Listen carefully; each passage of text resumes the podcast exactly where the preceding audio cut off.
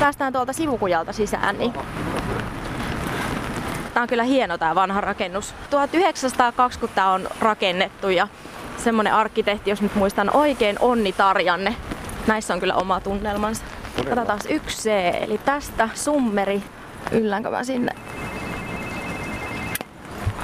Katsotaan, jos joku tulee meidät päästä. Ah, se avaakin itsestään. Moi. Moi. Eli mä oon Hanna Rehta. Terve. Moikka, Satu. me Moi. Joo. Jarkko Ilari. Moi Hanna Rehta. Tervetuloa. Täällä on vielä täys hulina, vaikka näytöksiä ei enää ole. Täällä on jälkitöiden hulina. On siis kausi on loppunut. Niin, meillä on tota, Mene tänne. meillä on siivousta. Aa. Siis rem, tehdään remonttia, siivotaan, moi Riikka.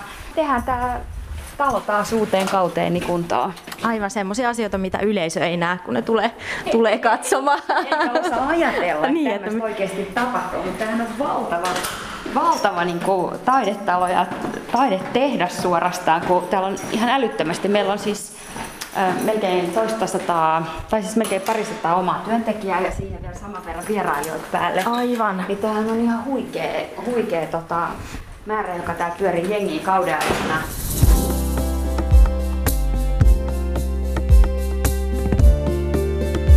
Löytöretki suomalaiseen toivoon. Ollaan tosiaan nyt kansallisteatterissa tämmöisen harmaa ja vanhan rakennuksen sisätiloissa ja, ja tuolta puikkelehdittiin tänne lavaklubille. Kerro ensin muutamalla sanalla kuuntelijoille, jotka eivät ehkä sua tunne, että minkälainen olet Jarkko Martikainen? No ensimmäinen lause on sellainen, että mä synnyin DDRssä, josta muutettiin tänne Suomeen. Mä oon siis suomalaisista vanhemmista kuitenkin. Siinä vaiheessa, kun mä olin aika tarkkaan kolmen vanha. Ja sitten alettiin muuttamaan entistä enemmän työn perässä, joten musta tuli ikään kuin, mm, ei maaton, mutta kotipaikaton kaveri. Ja se ajoi mut sitten piirtämisen ja kirjallisuuden piiriin, semmoisten harrastusten piiriin, joita voi, voi tehdä yksinään. Ja näistä voidaan ehkä nyt sitten jälkiviisaasti katsoa minun tämmöisen taiteilijatekemiseni pohjan rakentuneen. Ja sitten tota, se, että minkä takia mä koskaan oon julkisuudessa, minkä ihmeen takia mä nytkään puhun kanssasi, niin se johtuu mun työstäni. Eli siis mä innostuin yhdeksänvuotiaana punk-musiikista ja ja sitten jossain vaiheessa aikuisuuttani 90-luvulla ymmärsin, kun oltiin pyöritetty pitkään semmoista YUP-yhtyettä, että, että ei mun ehkä tarvitsekaan mennä siihen työhön, mihin mä kouluttauduin, eli medianomiksi. Niin, niin, niin mä oon ikään kuin valettöissä, kun mä teen taiteilijatöitä. Ja kolmas lauseke on sellainen, että mä koen äärimmäisen tärkeäksi omassa työssäni semmoisen hyvän piittaamattomuuden siitä, millaiseen kaupalliseen viitekehykseen ihmiset tekee taiteitaan. Jos mä mietin niitä liian paljon, mun tekemiseni pysähtyy. Ja koska se on kaikkein kammottavin vaihtoehto, niin sen tähden mun mielestä mun täytyy vaan tehdä se, minkä sisustuntuma sanoo. Mutta se, mitä mä sitten on tehnyt, tämä on se neljäs klausuuli nyt sitten, niin, niin että kun mä oon laulanut muun muassa tämmöisiä kaikki me kuolemme pian tyyppisiä otsikoita, niin ihmiset ajattelee helposti, että ihan vain pelkästään otsikkoperusteisesti, että mä olisin synkeä mies. Mä en ole synkeä mies, mä oon ajoittainen melankolikko, mutta mä iloitsen elämästä kuitenkin voimakkaasti ja elossa olemisesta ja, ja siitä tiedosta, että täällä vielä hengittelen. Ja oikeastaan se ajoittainen melankolia on sen takia hyväkin asia, että, että se antaa arvoa sitten niille hyville päiville ihan toisessa määrin kuin, että jos mun, jos mun tieni olisi ollut tasaisempi. Viides ja viimeinen aihio ja lauseke on, on siis toivo, jota tänään kuitenkin pidetään jonkinlaisena pääotsikkona ja, ja kun sanotaan aika usein lentävissä puheissa sitten tämmöistä kolmiyhteyttä, usko, toivo, rakkaus, niin mä itse asiassa ajattelisin sen järjestyksen hyvinkin häilyvänä. Mä en näe sitä ihan näin yksinkertaisena. Se on järjestetty sen takia varmaan noin, että se on helppo lausua tuolla tavalla, mutta, mutta useinhan toivo voi olla ensimmäisenä, koska jos usko pettää ja rakkauden kokeminen on vaikeaa, niin silloinhan kuitenkin jää sentään toivo. Ja jos toivoa voi ylläpitää, niin ihminen kestänee ainakin jonkin aikaa uskon puutetta ja ehkä rakkauden puutettakin. Mm. Muusikko Jarkko Martikainen, minkä takia halusit, että tullaan juuri kansallisteatteriin? Asuuko Toivo täällä teatterissa? Toivo asuu kaikissa taiteissa. Siis mä näin elämän ajatuksen, siis ihmiselämän ajatuksen ilman taiteita täysin mielettömän. Susi ei taidetta varmaankaan tarvitse, mutta ihminen on sielultaan sen kaltainen melko ikiaikaisesti. Meillä on niin monta tuhatta vuotta vanhoja piirroksia ja kirjoituksia, saagoja, joiden kuitenkin siis selkeä syy olemassaolonsa määrittyy pyrkimykseen ymmärtää tätä olemassaoloamme, siis mitä me täällä tehdään esimerkiksi, miksi me ollaan täällä. Ja viimeisimmän, oliko se nyt sitten Slava, se minkä mä kävin tällä viimeksi katsomassa, muistaakseni oli Pirkko Saision kirjoittama Slava, kun se nyt sitten oli, niin, niin, niin tota, mutta yhtä kaikki siis tällainen suuri epokki-esitys, missä oli runsaasti semmoista veililäis-brehtiläistä mu- musiikkia käytössä ja, ja, tota, no niin, niin, ja aika paljon ajankuvaakin. Siinä oli selkeästi, selkeästi rakennettu Putin hahmo muun muassa ja, ja sitten tällainen ikään kuin vähän niin kuin ohukais ja paksukais verrokki kaksikko päärooli kaverit jotka enemmän tai vähemmän kompuroi kaiken sen kaauksen keskellä.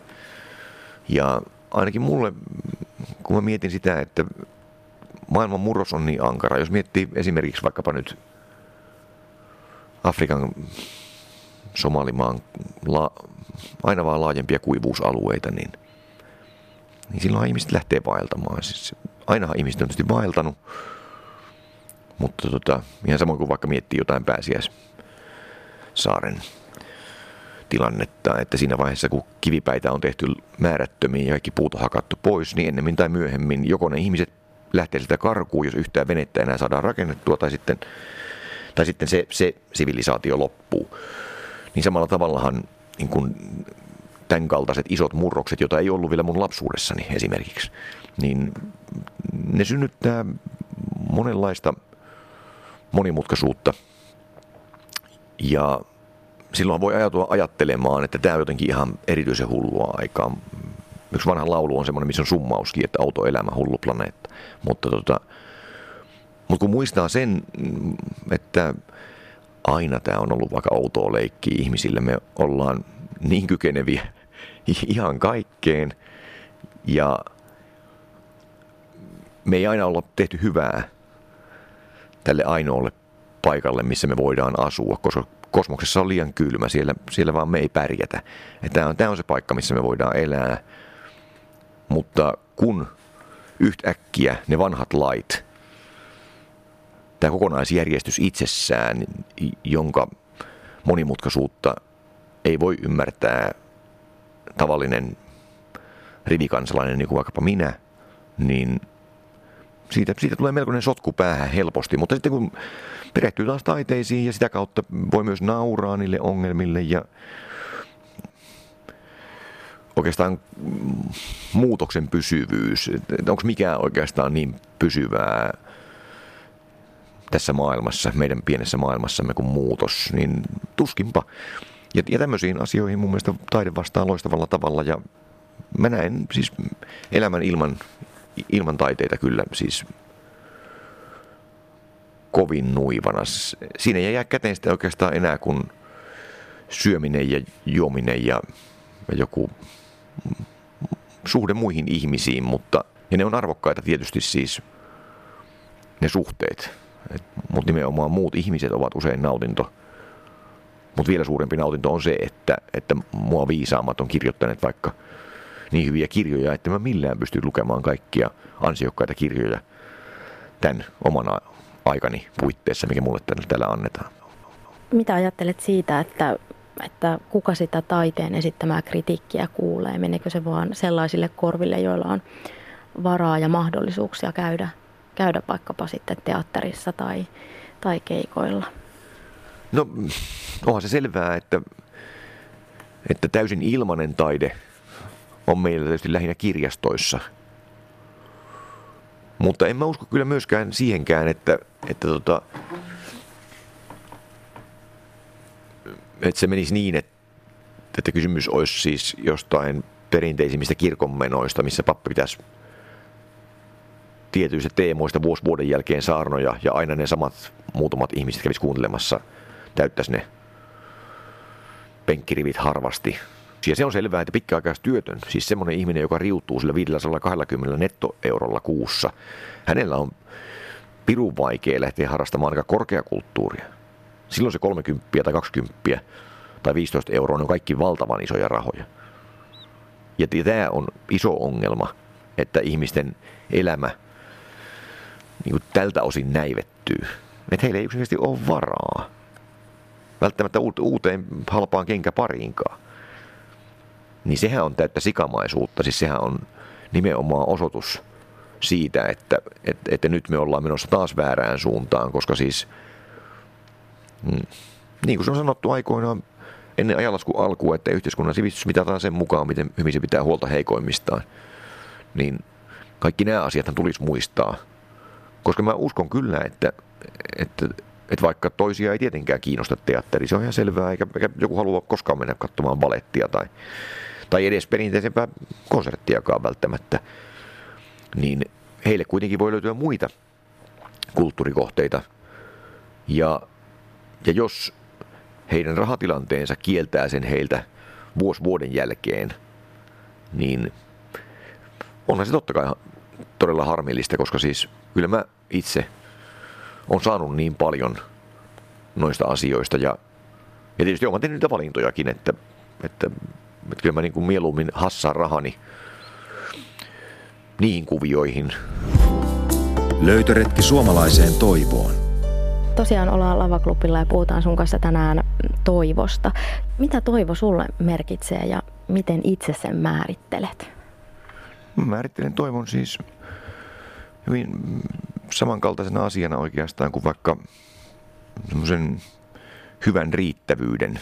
Eli, eli siinä vaiheessa, kun pystyy ylläpitämään toivoa ihan niin kuin voi suhtautua itsensä kriittisesti, että, että, että, että tarvitaanko me kaikkea sitä, mitä keksitään unelmoiden ja minkä perään, minkä perään ehkä aika sillä tavalla jotenkin jopa pakonomaisesti riuhtoo, niin silloin on ehkä hyvä ajatella semmoista, tämä riittää minulle tyyppistä mallia ja rakentaa vaikka joku lista siitä, että, että jos olisi pakko tyytyä vaan muutamaan asiaan, niin mikä riittäisi. Mm. Ja silloin tullaan nimenomaan siis siihen, mihin juuri viittasin, eli uskoon ja toivoon ja rakkauteen. Että, että kun, jos on toveruutta ja niin kuin toi hyvin halusi kirjoittaa hautakiveensäkin viimeisen runonsa Raymond Carver, joka menehtyi aika nuorena, niin hänen kivessään lukee, että no, saitko elämältä sen, minkä toivoit? Ja sitten se vastaus on, että kyllä sain, rakastin ja sain tulla rakastetuksi. Ja, ja toivon on hyvin samantyyppinen asia kuin vaikkapa usko ja rakkaus. Siis eihän niiden kestävyys ole samassa kokonaismäärässä elämän kaikkina päivinä. Tai ainakin mun kohdalla niin jokin niistä ailahtelee ihan päivittäin. Mutta niin kauan kuin ne kuitenkin on olemassa ja elossa ihmisessä, niin se helpottaa, koska siis toivottomuus on sellainen asia, mitä mietin aina välillä, että, että enhän mä voi nähdä kenenkään sieluun, eihän oikeastaan kukaan tunne ketään, mutta, mutta toisinaan musta tuntuu, että, että jos ajattelee vaikka Suomen kaltaista maata, missä meillä kuitenkin perusasiat on aika hyvin edelleen. Toki tätä järjestelmää on purettu väärään suuntaan mun nähdäkseni, mutta, mutta siitä huolimatta, eihän Helsinki ei ole mikään Aleppo. Eikä sen koomin ole kyllä itse asiassa Sodankylläkään. Niin, niin se, että, että millä kumman keinoilla itse kukin meistä voi ruokkia toivoaan sen sijaan, että päätys suoranaiseen matalamielisyyteen tai semmoiseen kainuulaiseen, mitäpä se hyvää yrittää, kun ei sitä kuitenkaan tule mitään ajatteluun, niin, niin niiden väisteleminen on, on äärimmäisen tärkeää. Se on paljon tärkeämpää itse asiassa mun nähdäkseni kuin, kuin vaikka sen pattajan loman perään riuhtominen, koska mehän voidaan mennä minne, tahansa tällä pallolla ja yrittää sitä kautta keventää silumme taakkaa, mutta, mutta kyllä mä uskon siis aika naivisti siihen, että, että ihminen, joka on sisäisesti jollain muotoa itsensä kanssa tasapainoinen, niin hänelle se lomamatka on aivan toisen tyyppinen kuin sille, joka on väsynyt ja asettaa sitten valtavia latauksia siihen, että no nyt kun tämä loma tulee, niin nyt mä nautin. Ja sitten kun sillä onkin vääränlaista ruokaa ja kurjat kelit ja kakarat huutaa ja, ja näkee ainoastaan negaatioita, koska toiveet on liian suuret, niin se, se on mun, nähdäkseni sitten taas niin vääränlaista toivoa. Että toivoa pitäisi rakentaa sisältä käsin eikä, eikä ulkoisista tekijöistä käsin. Mutta siis se, että miten se tapahtuu, niin, meillä reilulla seitsemällä miljardilla yksilöllä on kaikilla omat hyvin vaihtelevat tapamme järjestää tätä, koska eihän, jos mä ajattelen vaikka, että mikä loi mulle toivoa kaksikymppisenä, niin nyt, nyt, nyt niin kuin yli puolta aikaa myöhemmin, niin, niin toivo esimerkiksi, se jäsentyy toisella tavalla ja, ja mä saan sen eri asioista irti. Me ollaan muusikko Jarkko Martikaisen kanssa kansallisteatterissa pohtimassa toivoa ja, ja istutaan nyt tässä Lavaklubin tiloissa täällä muusikot esiintyy ja stand-up-koomikot myös. Ja toivosta on tosiaan puhuttu. Onko toivottomuus sinun mielestäsi etenkin yksilön asia? Kyllä toivottomuus on ihan yhteisöasia, koska me ollaan tavallaan kuitenkin siis Sitähän sanotaan jopa, että me ollaan apinoista polveuduttu ja vaikkei sitä tästä väittämästä kaikki tykkää, niin, niin, niin tota, siitä voidaan ainakin ottaa semmoinen ajatus, että, että kyllä me ollaan laumasielusia, me, me ollaan, ollaan jotenkin he, laumautuvia tapauksia. Siis Robinson Crusoekaan, vaikka hän oli satuhahmo, niin hänellekin piti kirjoittaa sitten kuitenkin se perjantaisin. Eli siis niitä oli sentään kaksi. Ei se ihan erakko ollutkaan se Robinson, eikä se ihan yksi asunut. Oli sentään se perjantaisena kaverina, vaikka ne oikein tosiaan ymmärtäneet, mutta oli kuitenkin. Niin, niin, niin kyllä mä pahoin pelkään, että jos yksilö alkaa oikein toivottomuuden lippua kantamaan ja vielä yhdistää sen pelkoihinsa, joista taas helposti sitten niin kuin lapsuudessani kuuntelin paljon Pelle Miljoonaa, niin hänellä on hieno albumi otsikkokin jo pelkästään pelko ja viha. Ja usein pelostahan syntyy vihaa. Ja sitten jos tämmöinen kolminaisuus laitetaan pelko ja viha ja, ja tosiaan vielä toivottomuuskin liikkeelle, niin, niin kyllähän se jossain määrin helposti tarttuu. Ei sille voi minkään, että, että se, se on ihan niin kuin norovirus. Että se jättää kyllä jälkiä sitten muihinkin. Ja nimenomaan siksi on vahingollista olla ottamatta asioita asioina. Et täytyisi kuitenkin muistaa realiteetit ja se, että, että silkka toivottomuus ainakaan tuskin auttaa ketään. Että on helppoa ja ymmärrettävää ajautua hetkittäiseen toivottomuuteen yksilötasolla ja, ja, ja laajempienkin yhteisöjen tasolla, varsinkin jos, jos tilanne on kriisiytynyt. Ja kyllä mä ymmärrän vaikka Aleppon ihmisten toivottomuuden. Jos pommeja kylvetään niskaa koko ajan, niin, niin mitä muuta voi olla kuin toivoton. Mutta kuitenkin taas toisaalta, niin kyllä heillä jossain siellä sisimmässään se toivokin virjaa ja, ja ja heidän on pakko ajatella, että nyt, nyt on elettävä tätä elämää, kun muutakaan ei nähtävästi ole saatavilla. Ei millään keinolla. Ja sitten taas toisaalta niin, niin huomataan se, että, että kuinka se kolikko kääntyykään.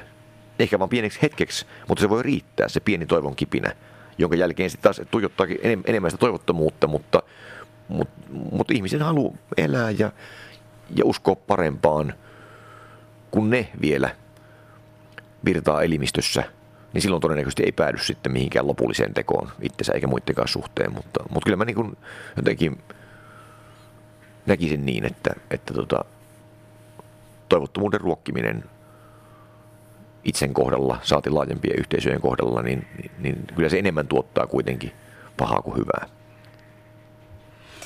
Nuorissahan asuu toivotaan, ainakin näin sanotaan ja usein ajatellaankin. Mutta mitä sitten, jos nuorten toivo hiipuu? Että nuorisotutkimusseuran mukaan siis suuri osa suomalaisnuorista suhtautuu optimistisesti omaan tulevaisuuteensa, mutta, mutta osalla myös toivo on tosi, tosi tiukassa Suomen, ja Suomen tulevaisuuden näkee valoisena vain noin puolet nuorista ja maailman hyvään tulevaisuuteen uskoo enää joka neljäs nuori. Muusikko Jarkko Martikainen, mitä ajattelet tästä? No siinä voi ehkä olla kysymys ihan siis semmoisen oikein syventyneen historian tuntemuksen puutteestakin osittain, koska siis mä ymmärrän tietenkin siis ne pelot ja sen ajoittaisen näköalattomuuden, mutta, mutta, mutta on se niinkin, että tota, kyllähän tämä aika on niin monessa mielessä ihan toisenlaista kuin vaikka mun, kuin mun vanhempieni nuoruudessa saati heidän vanhempiensa. E-, eli kyllä toivoa taatusti on, mutta siis on helppo käsittää, että, että nuoren ihmisen, joka kokee kaiken hyvin voimakkaasti ja etenkin kokee sen oman mahdollisen eksyneisyytensä ja päämäärättömyytensä paljon voimakkaammin kuin vaikkapa minä. Mulla on kuitenkin tietoa jo ja kokemusta siitä, että, että vaikka siltä välillä tuntuskin, niin eihän se ole totta. Mutta nimenomaan siis se, että kyllähän se yrittämään varmaan pistää. Siis, jos on vaikka toisen tai kolmannen polven köyhä, heitäkin kuitenkin Suomessa on jo paljon, niin, niin, niin tota, on se eri asia lähteä ponnistelemaan tietysti vaikka opiskeluissa, jos on päämäärätön ja, ja jotenkin oppinut näkemään sen, että, että usein se, se taisteleminen ja riuhtominen ja vaivan näkökin tuottaa paljon pienempiä tuloksia kuin niillä, joilla se lähtökohta on oleellisesti parempi. Mutta eihän siinä auta muu kuin kun pyrkiä muistuttamaan siitä, että, että jos hekin miettivät elämänsä taaksepäin, niin siihen on mahtunut varmasti paljon hyvää, mutta myös huonompia jaksoja. Ja ne huonot jaksot ei ole ollut ikuisia, mutta eivät ne ole ollut sen koominen hyvätkään. Mm. Eli kuitenkin siitä voi rakentaa jonkinlaisen vertauskuvan sille, että et, et, että miten sitten tulee vastaisuudessa pärjäämään, oli kysymys pariutumisesta tai työstä tai opiskelusta tai, tai maailman tilasta ylipäänsä. Mm. Että et kyllä kun kaikenlaista tulee seuraamaan, mutta suoranaiseen toivottomuuteen ei kannattaisi kyllä heittäytyä kenenkään, koska siis jonkinlaiset ponnistamisen mahdollisuudet onneksi kaikille kuitenkin vielä on taattu. Löytöretki suomalaiseen toivoon. Kerroit aiemmin, kun juteltiin, että ihmiset yleensä tulee juttelemaan sulle ja kertomaan omia tarinoitaan ja omasta elämästään. Ja olit tavannut eräänkin herran, äh, oliko se ratikka pysäkillä. Miten se tarina menikään? Se meni niin, että mä odottelin ratikkaa Hakaniemessä ja siihen tuli sellainen, tosi siihen pesun kestävä alkoholisti.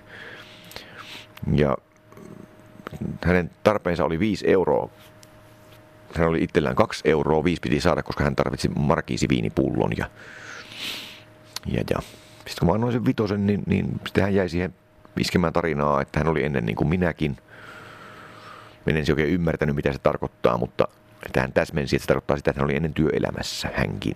Mutta sitten hänen vasemman kätensä sormet oli peukaloa lukuottamatta jäänyt sirkkeliin, jonka jälkeen hän oli yrittänyt lääkitä itseään sitten ryyppäämällä kun töihinkään ei ollut enää palaamista, jonka jälkeen vaimo oli näyttänyt, että tuossa on ovi, että voit astua siitä ja mieluusti et sitten enää astu takaisin. Tai hän vaihtaa lukot. Ja sitten hänen lapsensakin olivat kieltäneet hänet. Aika raamatullinen tarina itse asiassa loput. Että ei tuhlaaja poika, mutta tuhlaaja mies. Vaikka sitten taas sekin, että minkä takia se jonkun silmissä ikään kuin elämän tuhlaaminen alkoi. Miten hänestä tuli asunnoton ja, ja talonvaltaaja ja, ja pesun kestävä alkoholisti, niin kaikki tapahtuu ehkä noin, ehkä noin sekunnissa. Mä mietin sitä aika paljonkin, että, että ehkä, ehkä, ehkä se vie sekunnin, viekö se välttämättä ihan sitäkään, kun ne sormet menee siinä sirkkelissä.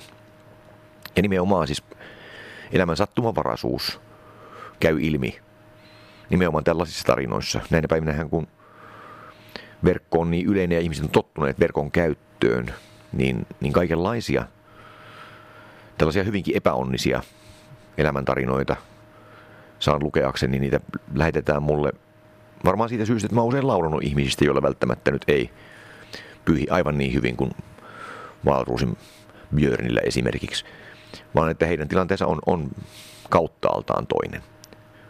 Mutta kyllä se mua kiehtoo, se ei mua hämää kyllä missään määrin, koska tätä kautta mä saan tärkeitä oppia siitä, mitä kaikkia elämä onkaan. Ja ei elämä toki ole mikään reilu kauppa kyllä.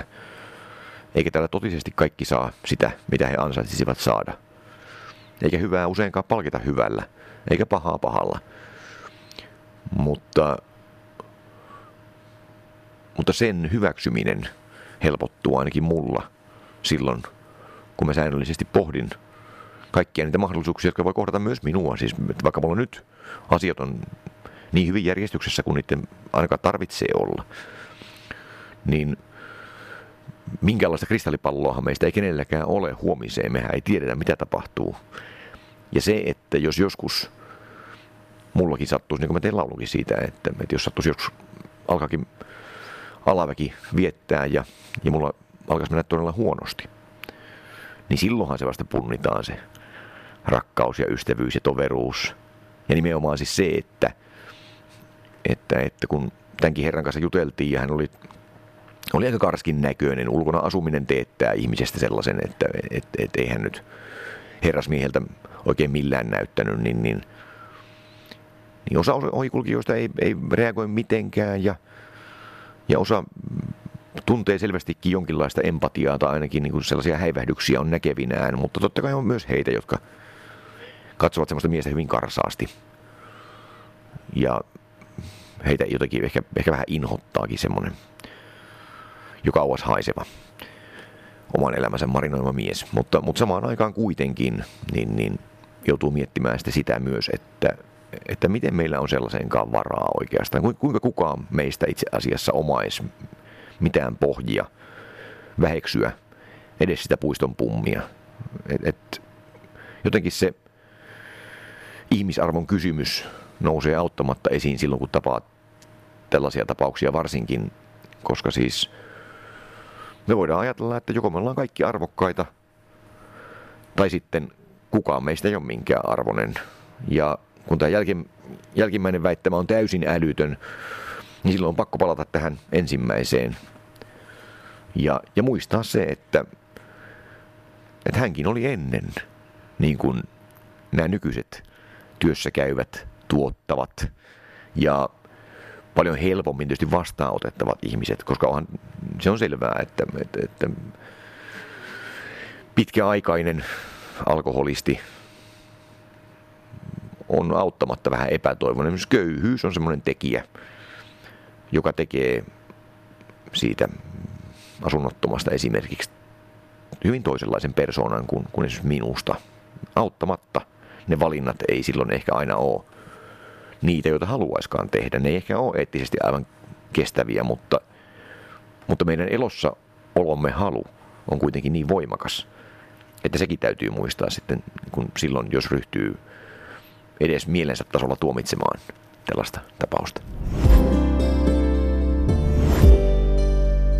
Ja kyllä mä sikäli suhtaudun hyvin kriittisesti siihen oman onnensa Seppä-kuvioon, koska ne, jotka jauhaa oman onnensa Seppä-otsikoita, vaikka nyt lehtiartikkeleissa tai, tai missä, missä sitä tekevätkään, niin ovat usein semmoisessa asemassa, jossa tulkitsevat oman elämänsä perusteista ja, ja oman ehkäpä jopa selviytymistaistelunsa tai ihan vaan sitten niiden työvuosiensa kautta koko maailmaa.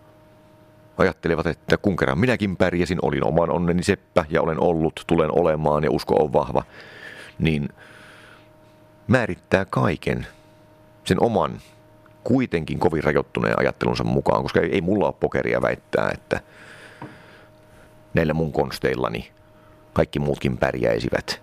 Mä ajattelen sen niin, että, että ei ole lainkaan mahdotonta selviytyä vaikka taidealallakaan. Kun mäkin olen selviytynyt nyt jo parisenkymmentä vuotta vapaana taiteilijana, niin, niin sehän on antanut mulle oppia selviytyä vasta, vastaisuudessakin. Mutta ei se mitään takaa kuitenkaan siis. Ja, ja jolla ei ole hyviä sattumia vastaisuudessa, vaan tuleekin edes muutama epäonninen sattuma, niin vaikka mä olisin kuinka oman onneni seppä ja toistelisin sitä itselleni, en mä voi taata, en itselleni enkä muille, että tulisin selviämään. Nimenomaan tämän takia mä eilen puhuin yhden kaverin kanssa, joka oli muutama aikaa jo ihan sairaalassakin mielensä oireiluiden takia ja, ja nyt on kotioloissa ja nukkuu kohtuullisesti, kun on raju troppaus päällä ja, ja nimenomaan siis semmoinen niin säännöllinen terapia ja, ja, ja aika ankara masennuslääkitys pitävät häntä elämässä jollain tavalla kiinni niin, että hän muotoili asian, että jotkut päivät on, on hyviä ja toiset on sitten edelleen todella huonoja. Mutta siis se, että esimerkiksi häntä ei juuri nyt voi millään ilmoitusluontoisesti pistää takaisin työelämään ja sanoa, että hoitelepas nyt hommat. Sähän oot oman onnesi Seppä ollut aiemminkin, hän on ollut sitä kyllä, mutta juuri nyt hän ei pysty siihen. Ja tämän takia nimenomaan esimerkiksi, niin kuin hänellekin sanoin, niin tämän tähden minä maksan veroja ilolla. Juuri näitä asioita varten veroeurot meiltä kerätään, koska kukaan ei voi taata sitä, että jonain päivänä minä olen hänen paikallaan ja soitan hänelle ja pyydän häneltä jonkinlaista veljellistä tukea, koska itse on kuitenkin enemmän tai vähemmän ihmisen varjo vain. Puhumattakaan sit siitä, että, että mä en edes voi ymmärtää sitä sielun tuskan määrää, jos tämä sama, ja kun tämä sama asia on kuitenkin monilla vanhemmilla, että heidän lapsensa ovat jo vaikkapa skitsofreenikkoja. Että me voidaan yhtäkkiä itse asiassa ihan hyvinkin lyhyissä ajoissa joutua sieltä terveiden kirjoista, minne me ollaan itsemme haluttu nostaa ja minne meidät halutaan laittaa, voidaan päätyä tilanteeseen, missä meillä ei ole voimia olla oma onnemme seppiä. Ja mitä sitten tehdään? Ja niitä asioita pitää jokaisen miettiä. Minähän en mikään totuuden torvi voi olla näissä asioissa, mutta, mutta on ajatellut aina niin, että, että jolle ei välttämättä olekaan juuri kenelläkään meistä – lyhyitä, selkeitä, kaikille toimivia vastauksia, niin me voidaan ainakin yrittää rakentaa kysymykset sillä tavalla, että ne rakentaa siltoja meidän välillemme ja me voidaan sitä kautta toivon mukaan ymmärtää toinen toisiamme paremmin ja muistaa tosiaan se, että kestävyys on tosiaan kyllä, kun kun puhutaan kestävyysvajeesta, niin noin laajemmin, niin, niin me, meille voi tulla ihan kelle vaan semmoinen henkilökohtainen kestävyysvaje. Ja sieltä ylös päästäkseen en keksi oikeastaan mitään ankeampaa lauseketta kuin se, että joku tulee ja sanoo sitten, että äläpäs mussuta, olet oman onnesi seppä, kokoa itsesi, hoida hommas. Koska siis joltakulta se voi onnistua, joku voi tulla niin täyteen pahaa sisua ja hengenpaloa, että hän sen järjestää. Mutta se, että kuinka paljon heitä on, niin minä en usko heidän kovin laajaa määräänsä kyllä. Löytöretki suomalaiseen toivoon. Tiesitkö, että musiikin kuuntelu vähentää stressiä, laskee verenpainetta, parantaa muistia, tarkkaavaisuutta ja jopa ihmisen puolustuskykyä tauteja vastaan. Ja, ja tietysti musiikkihan totta kai tuntuu myös niin kuin ensimmäistä sävelistä lähtien. Mm. Kuinka paljon muusikkona tiedät näistä hyvistä vaikutuksista? Mä oon nähnyt ne itsessäni niin kauan. Siis se oli aikoinaan, kun mä ensimmäistä kertaa treenikämpälle pääsin Kajaanissa Nurmikarulla, kun olin 15-vuotias. Ihan jo parin tunnin jälkeen ymmärsin, että, että tätähän on saatavaa lisää. Että mä olin kaikin puolin onnellisempi ja innostuneempi kuin sinne mennessäni. se oli semmoinen tietysti, niin kuin ne siihen aikaan ne treenikämpät oli, että laskeudutaan sinne kellariin vanha pommisuoja. Hyvin pieni ja, ja tota, vailla minkäänlaista ilmastointia. Ja valo tulee loisteputkista ja valtava tupaka käry, käry kaikkialla ja, ja vanhoissa putkivahvistimissa tietysti pöly alkaa palaamaan sitten kun ne laitetaan käyntiin, niin, niin, niin tota, että se hajuhan on hyvin erikoinen, mutta, mutta mulle se oli kyllä tuoksu ehdottomasti. Ja, ja jotenkin se, että, että, siis, että kun ottaa osaa johonkin semmoiseen, mitä on niin kauan ihaillut, siis siihen kalliiseen ja arvokkaaseen perinteeseen, niin, niin se, se, se nyt tämä vaan ihan siis sanomattoman onnen yksinkertaisesti. Mm-hmm. Musiikkia voidaan hyödyntää myös masennuksen hoidossa. Esimerkiksi musiikkiterapia voi lievittää masennusta ja ahdistusta, niin uskotko, että, että musiikki voi tuoda toivottomalle toivon jossakin tilanteessa tai häivähdyksen siitä, että, että joskus voi olla paremmin? No tämä ei ole arvaus, vaan on, tämä on ihan tietoa nyt, koska mä saan näitä tämän kaltaisia kuulijapalautteita ihan viikoittain. Eli Eli tämä on todella yleistä. Et nimenomaan se, ja mikä on tietysti kauniinta tässä mun osaltani, että, että ihmiset haluaa kertoa oman tarinansa. Ja ankarimmillaan ne on sellaisia, että joku on ollut koulukiusattu ihan siis ensimmäisestä luokasta saakka. Ja sitten nimenomaan niin kun se yksinäisyys ja se, että on jatkuvasti poljettavana. Ja se tietysti itsearvostuksen vähäinen määrä, että sitä on voinut tosiaan tilkitä kuuntelemalla vaikkapa sitä musiikkia, mitä mä oon ollut elämässäni tekemässä. Niin, ja yksi kaverikin nyt tuoreeltaan väitti, että, että se on ollut tärkeämpää kuin hänen, hänen lääkityksensä ja hänen säännöllinen terapiansa, puheterapiansa, niin, niin tota, siihen en kyllä usko sanoinkin, että tämä on, tämä on liiottelua, mutta, mutta jos sinä siihen uskot, niin, niin tietysti sehän kelpaa mulle. Et, et mä en usko sitä, että se on ihan, ihan noin voimakasta, mutta, mutta kyllä siinä voimaa on, sen mä tiedän. Ja, ja tota, totta kai se, se, jos mikä tuo semmoisen merkityksellisyyden tunteen tässä tekemisessä. Mm. Sä oot silloin 2009 julkaissut Toivo-albumin ja, ja se on osa tätä Rakkaus, Toivo, Usko levytrilogiaa, niin mikä sai sut silloin tekemään tuon Toivo-kappaleen? tai siis levyn? Koko levyn? Mm. No se lähti liikkeelle nimenomaan nimikappaleesta, ei sen, sen kummempaa ollut. Eli siis, kun Toivohan on, niin kuin siinä laulussakin todetaan, niin että ensimmäisessä kestyssä se on paikalla, kohta se on poissa. Sitten sitä metsästellään isoilla joukoilla ihan turhaan. Ei sitä saada kiinni. Se on niin kuin vaikka just joku pohjois myyttinen susi. Että väki on niin kuin koko viikonlopun jahdissa, mutta ei sitä näy. Ja sitten yhtäkkiä se palaa. Että menee vaikka viikko, niin just niin kuin eilen aamulla näin ketun, kun menin postilaatikolla käymään, niin kettu livahti sitä tie yli. Niin samalla tavalla, sitten sit se on siinä taas. Sitten se ihmettelee, että, että, että äsken mä sen menetin. Enkä ymmärrä mistä syystä. No nyt se on palannut, mutta en mä sitä palauttanut. Se vaan saapui taas paikalle miksi on näin.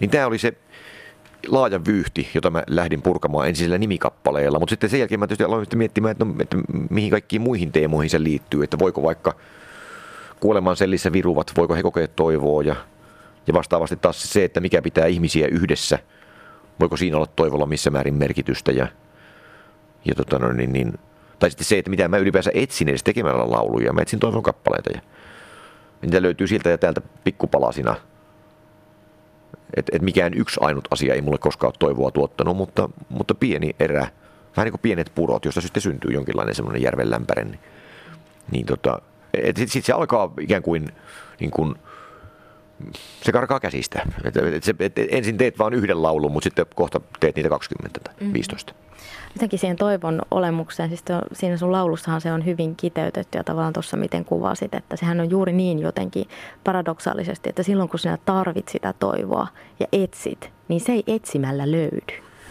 Niin, mutta siis onhan se niinkin, että, että tota, se on laajempi asia.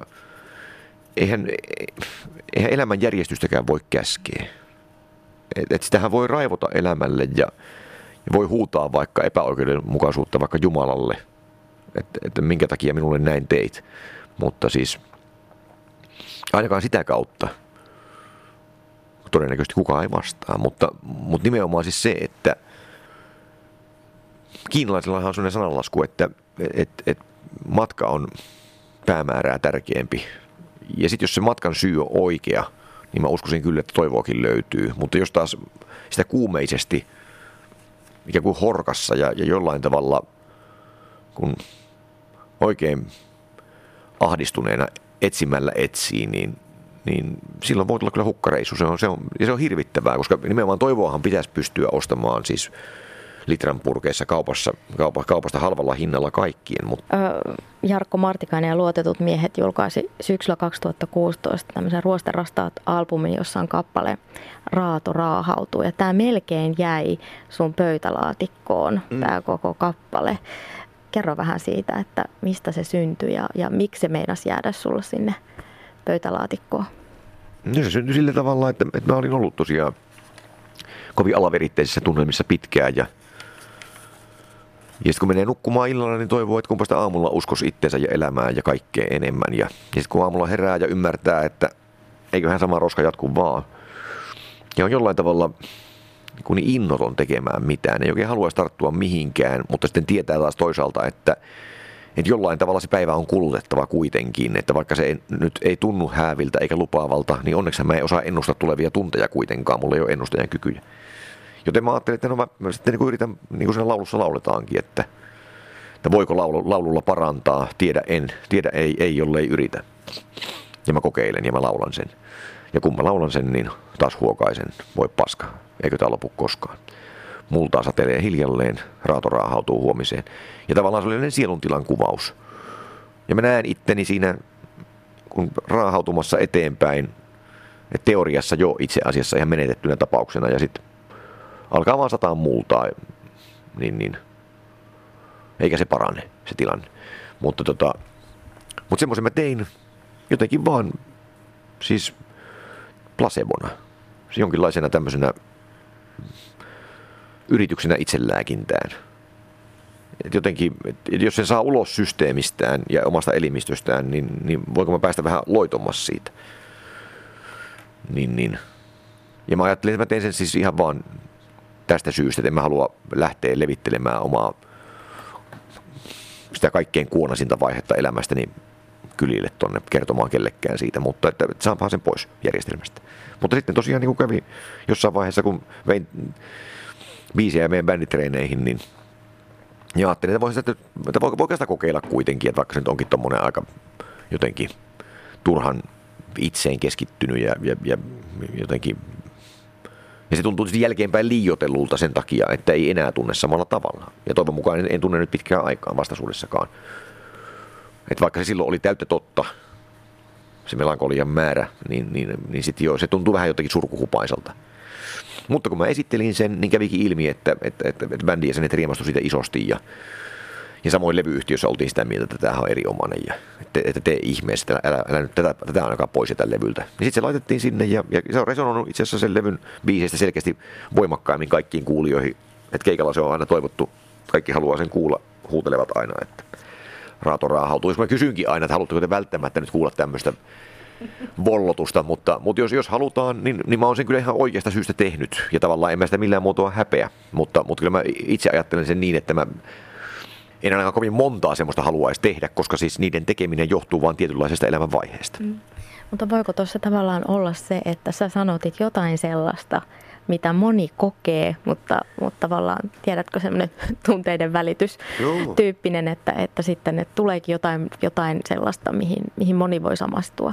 Totta kai siis kyllä nimenomaan siitä on kysymys, että, että kyllä mä monet laulut, jotka on sanotettuja – eivätkä pelkkää instrumentaalimusiikkia, niin, niin mähän koen nimenomaan niin, että, että tässä on sanottu jotain semmoista, minkä minäkin ymmärrän täydellisesti, mutta enpä ole ymmärtänyt pukea sitä tuohon muotoon. Et mä en ole koskaan osannut sanoa sitä tuolla tavalla. Ja, ja siis siinä on varmaan käynyt niin kuin vastaavasti. Että ihan tämä sama kokemus, että, että, että ihmisillä on näitä tunteita kuitenkin. Valitettavasti, jos elämää ehtii elämään 20 vuotta, 30 vuotta, 90 vuotta, niin, niin me kaikki ei voida väistää niitä ajoittaisia melankoliankaan alhoja. Ja jotain semmoista henkistä päämäärättömyyttä ja, ja, ja, ja, ja semmoista jotenkin eltaantunutta makua suussa, jos ajatellaan, että, että haluaisi hakea sille henkiselle pahoinvoinnille jonkinlaisen vertauskuvan, niin, niin sitten tavallaan kun kuulee, että no okei, että eipä se ole Martikaisellakaan hääviä huonoimmillaan, niin, niin ehkä se helpottaa sekin. Mikä, minkälaiset kappaleet sua itseä lohduttaa, paitsi silloin kun et tee musiikkia tavallaan lääkkeeksi itselle, että no hei, että nyt tästä, tästä syntyy, syntyy joku kappale, niin mikä on semmoinen, mikä tuo sulle toivoa semmoisena hetkinä, kun on vähän semmoinen, ei niin, toivokas olo? No niitä on monenlaisia, mutta muun muassa esimerkiksi Pogues yhtyeen Shane McGowan, semmoinen irlantilaislähtöinen upea lauluntekijä, vanha punkkari, niin, niin, niin, tota, niin hänen jo ikivanha levytyksensä, taitaa 30 vuotta vanha jo komeasti, Rainy Night in Soho, niin siinä muun muassa se laulaa sillä tavalla, että We watched our friends grow up together and we saw them as they fell. Some of them fell into heaven but some of them fell into hell.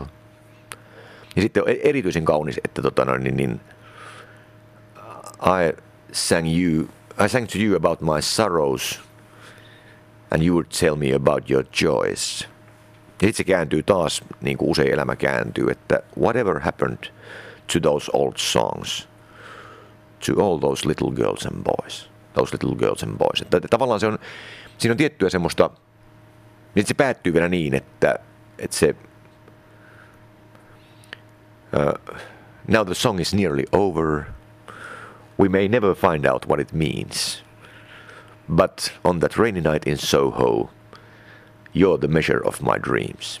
You're the measure of my dreams. Ja se on niin kauniisti sanottu yksinkertaisesti. Siis oli, oli, tässä tapauksessa on kysymys hänen nykyisestä vaimostaan, mutta, mutta, mutta vaikka se olisi vaikka ystävästä tai, tai perheen jäsenestä tai näin edelleen, niin, niin silti, että, että okei, että Sohossa sataa ja kaikki, jotka on käynyt Sohossa, tietää, että ei se nyt kovin hääviä ole, mutta ja englantilainen keli on yleensäkin aika kolkko ja, ja siinä niin kuin se elämä tietysti on vähän semmoista kompuroivaa muutenkin siinä laulussa, mutta, mutta nimenomaan siis se loppu kuitenkin on, on niin kaunis summaus, että, että sä oot mun unelmieni määrä. Löytöretki suomalaiseen toivoon.